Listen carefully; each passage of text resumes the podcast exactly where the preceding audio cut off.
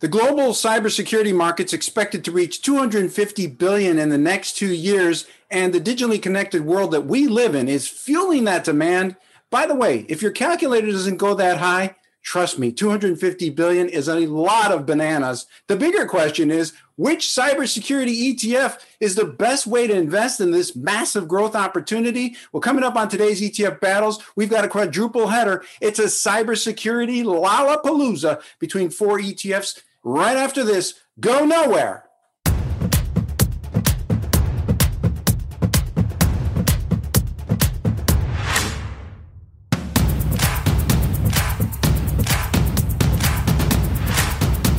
Welcome to ETF Battles. I'm Ron DeLegge. Great to see you. If you're here for the first time and you bumped into us, what a wonderful thing. Be sure to hit that subscribe button. Don't be shy. Drop us a line. Let us know how you're enjoying the show. And if you've got an ETF battle that you'd like to see, give us your ticker symbols along with the reason why you want to see that battle. You can do that in the comment section below or hit us up on our Twitter feed at ETF Guide. Now, one of the big changes to season two for ETF battles is we've expanded the battle matchup to now include mutual funds. So if you have a mutual fund to ETF battle that you'd like to see, send us your tickers and we'll take a look at it. Today's skirmish is between four cybersecurity ETFs. We've got CIBR, Bug, iHack, and Hack in the battle ring. So, which of these ETFs is the best way to invest in the cybersecurity trend? Well, you're about to find out. Helping us to judge today's matchup is Dave Nadig, Director of Research at ETF Trends. We've got Todd Rosenbluth, Director of ETF Research at CFRA, also with us. Dave and Todd, welcome back to ETF Battles. Great to see you. Great to be with you and great to be with Dave. Always great to be in a battle. By the way, the judging caliber of today's duo is so superlative that everything I currently know about ETFs, both Dave and Todd have long forgotten. So the four battle categories are cost, exposure, strategy, performance, and then we got our mystery battle category. That's where our judges get to pick that certain factor or maybe multiple factors that they feel are important to today's battle. And it gives us an opportunity also to see their approach and their analysis to how they select ETFs. So I've got the scorekeeping chores, and my scorecard is ready. We're going to go through each one of these battle categories one at a time, and the judges are going to pick their ETF winner in each respective category. And they can also opt for a split decision um, if they feel no particular ETF has an advantage. And if they want to be especially difficult, they can simply say pass on a certain category. And then at the end, we'll declare an overall final winner. So our first category is cost. And Dave, you're up. So get us started. Great. Well, so this is a pretty easy one to do. Usually, cost is cost. I like to look at both the expense ratio and the expected trading costs through spreads. Um, it's real easy to figure out who the losers are here. So, Cyber and Hack both are the losers. They're both at 60 basis points, which is pretty expensive for pretty straightforward index based coverage here. And they both have 10 to 15 basis point spread. So on a given year with a round trip, you'd be expecting to be out something like 70, 75 basis points or three quarters of a percent. That's pretty expensive. The other two funds in the space, Bug and iHack, are both, I think, a little more reasonably priced. Bug's at 0.5%, iHack's at 0.47. I think three basis points is largely splitting hairs. Um, iHack has slightly better spread. So I think we have to give this one to iHack, although I think Bug is definitely in the running. That's a strong start. Thank you, Dave. I got you down for iHack on cost. Todd, how do you see it in terms of cost? Yeah, I mean, Dave showed the math. He showed his work. He did a great job of it. The one thing I would add is that, you know, iHack is by iShares the largest ETF provider they are more likely to respond to price cutting. If somebody else comes back in, they're likely to do so. I would give it to iHack, but as we'll see, three basis points of fees or 10 basis points really doesn't make that much of a difference when we go further into the analysis. All right, so our judges agreed on costs. Let's move to the next category, which is exposure strategy. So, Todd, you're still up. Give us your take. So, my take on this one would be Bug as the winner. Um, so Global X has more of a research driven approach than some of the other firms of how they're doing this. This is more moderately sized companies within the tech and communication services space. So whereas cyber, which is another good ETF and is, is larger than Bug, has more mega cap companies like Cisco and Accenture. You're not finding that, or you're certainly not seeing that as large. You're seeing more moderately sized growth companies, Zscaler, CrowdStrike. Those are some of the top holdings. We like the exposure of Bug, but again, you're going to see notable differences between many of these growth oriented companies. So now we shift to you, Dave, for exposure strategy. Give us uh, your analysis. I think Todd has it largely right here. I like Bug here more than any of the others. The reason is because I think when we're looking at a thematic ETF like this, we want that concentrated pure play exposure to the theme. That's what you get in Bug. It's not a lot of holdings, it's 29, right? It's a very narrow portfolio, and those exposures are pretty uncapped. So you're looking at 7% 8% allocations to the biggest names in the fund. Uh, I think that's what you really want in a fund like this. When you get over to funds like Hack, you're starting to look at 60, 65 holdings. The ones in the middle have 40, 45 holdings, and you start to dilute it. You get out into something like Hack, and you end up with just generic exposure to companies like Cisco and Akamai. And sure, they're in the space, but they're not the ones that are going to move really aggressively when you see headlines or when you see big allocations from big companies towards cybersecurity spending, I think Bug really is the one that's going to get you that concentrated exposure. Well, that's a solid take. Thank you very much, Dave. And now we're going to move to performance. So investors always wonder about performance and give us uh, an update. Which of these ETFs really jumps out at you in terms of performance, Dave? So the way I looked at this was sort of a little long term, looking back, say, a year, uh, and that way we can compare everybody. Not every one of these funds has been around for five years. Really, only Hack has that, you know, check on the box. Um, and then I looked at how they've done recently because the recent markets have felt a little different. Um, really, in in in my estimation, you have to give this to Bug again. On the one year basis, it's up seventy percent. Uh, that's pretty darn good. Now, it's not as good as the biggest aggressive growth funds in the world, but it's still a heck of a twelve month run.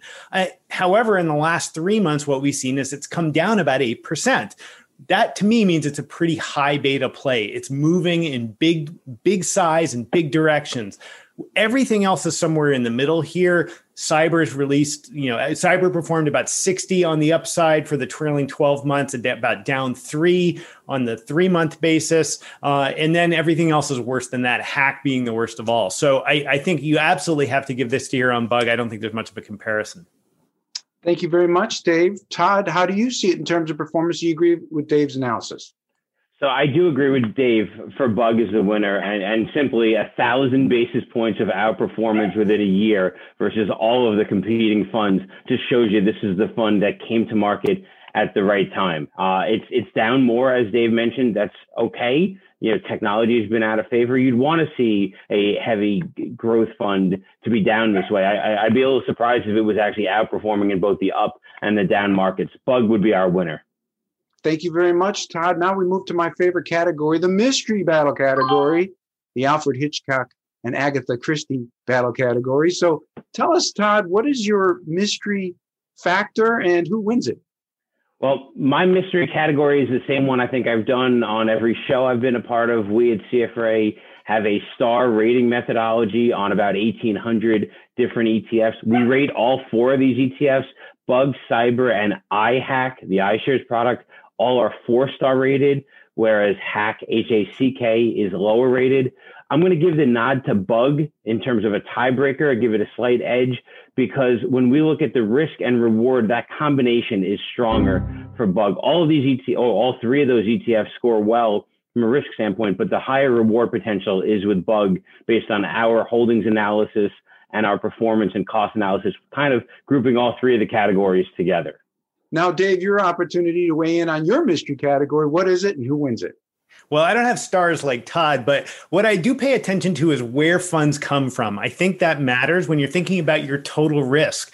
And honestly, it's not so much I'm going to give this to somebody, I'm just going to ding somebody. So, Hack, which is the ETF MG product hmm. here, has been the subject of lawsuits by several folks, NASDAQ hmm. probably being the most notable. They lost those lawsuits, and this fund is in transition. And it's not even in a particularly clean transition. It was already supposed to be moved over to exchange traded concepts to be the new owner of the fund. For reasons that are still not super clear to me, that got delayed. I think they couldn't get all the votes they needed, and the shareholder vote in October. It's all now been pushed to the third quarter, potentially of this year. I don't think investors need to be participants in that kind of chaos, to be honestly, not when you've got great alternatives. So I think hack loses the mystery category. If I had to give that same mystery category as a winner, I, I think I would probably still give this to Bug. Uh, as Todd said earlier, it's a really solid, thoughtful research process that's generating this the holdings that are in this fund. It feels very much au courant of the moment. They're paying attention to what's mattering now. Um, the fund doesn't sit around and wait for a year and a half for something to show up. I, I like the methodology. I would give this to Bug. All right, excellent. Uh, thank you very much, Dave, for that analysis and uh, legal update. See, you get everything on ETF battles. We even talk about lawyers and judges on the show. So now we move to the overall battle winner. This is where our judges give us who they think is the ETF that stands out in today's quadruple header. So, Dave, you're still up. Give us your overall winner. I, I, I, think it's pretty going to be pretty obvious it's going to be bug here. Uh, I think it's a solid fund. I think it's giving people that exposure they want at a reasonable price. Thank you, Dave. Todd, your final opportunity. Wow, Dave used all the words he had for the whole legal challenge to then sum it down. Yes, yeah, so let me just piggyback on that. The legal challenge is a concern for Hack. And what's also surprising to me is that money has stayed in this fund. I don't think people really understand all of the challenges that are happening to directly answer your question, yeah, Bug is the winner. It's about in line from a cost standpoint. We had it for exposure. The performance speaks for itself, and a slight nod in terms of its upside potential relative to its peers, according to our CFRA rating methodology. So Bug is the winner for both of us, I believe. Well, excellent. And yes, you're exactly right. My battle scorecard has Bug as the winner, and uh, it stood out in terms of uh, exposure strategy for both of you performance, also mystery, and overall battle winner. And some really good points that you guys made. I mean, it's a more, uh, as I think as Dave pointed out, it's a more global portfolio. It's also more concentrated. It's only got 29 holdings, so it's very focused on what it does. And um, I think that you guys gave us some solid arguments and solid analysis. And for the audience, at the very least, if you're looking at this space and it's huge and it's only going to get bigger, cybersecurity uh, I think what we've given you on today's program is at least, at the very least, an excellent starting point for uh, investing in cybersecurity stocks. So put Bug on your watch list. And the question I have for the audience is what did you think about today's ETF battles? Which of our judges made the convincing argument?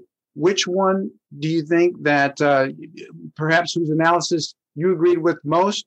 Let us know. Also, which ETF battles would you like to see in our next episode? Give us your ticker symbols as well as why you want to see that particular ETF battle. Also, by way of reminder, you can listen to ETF battles at iTunes, Spotify, and Amazon Music.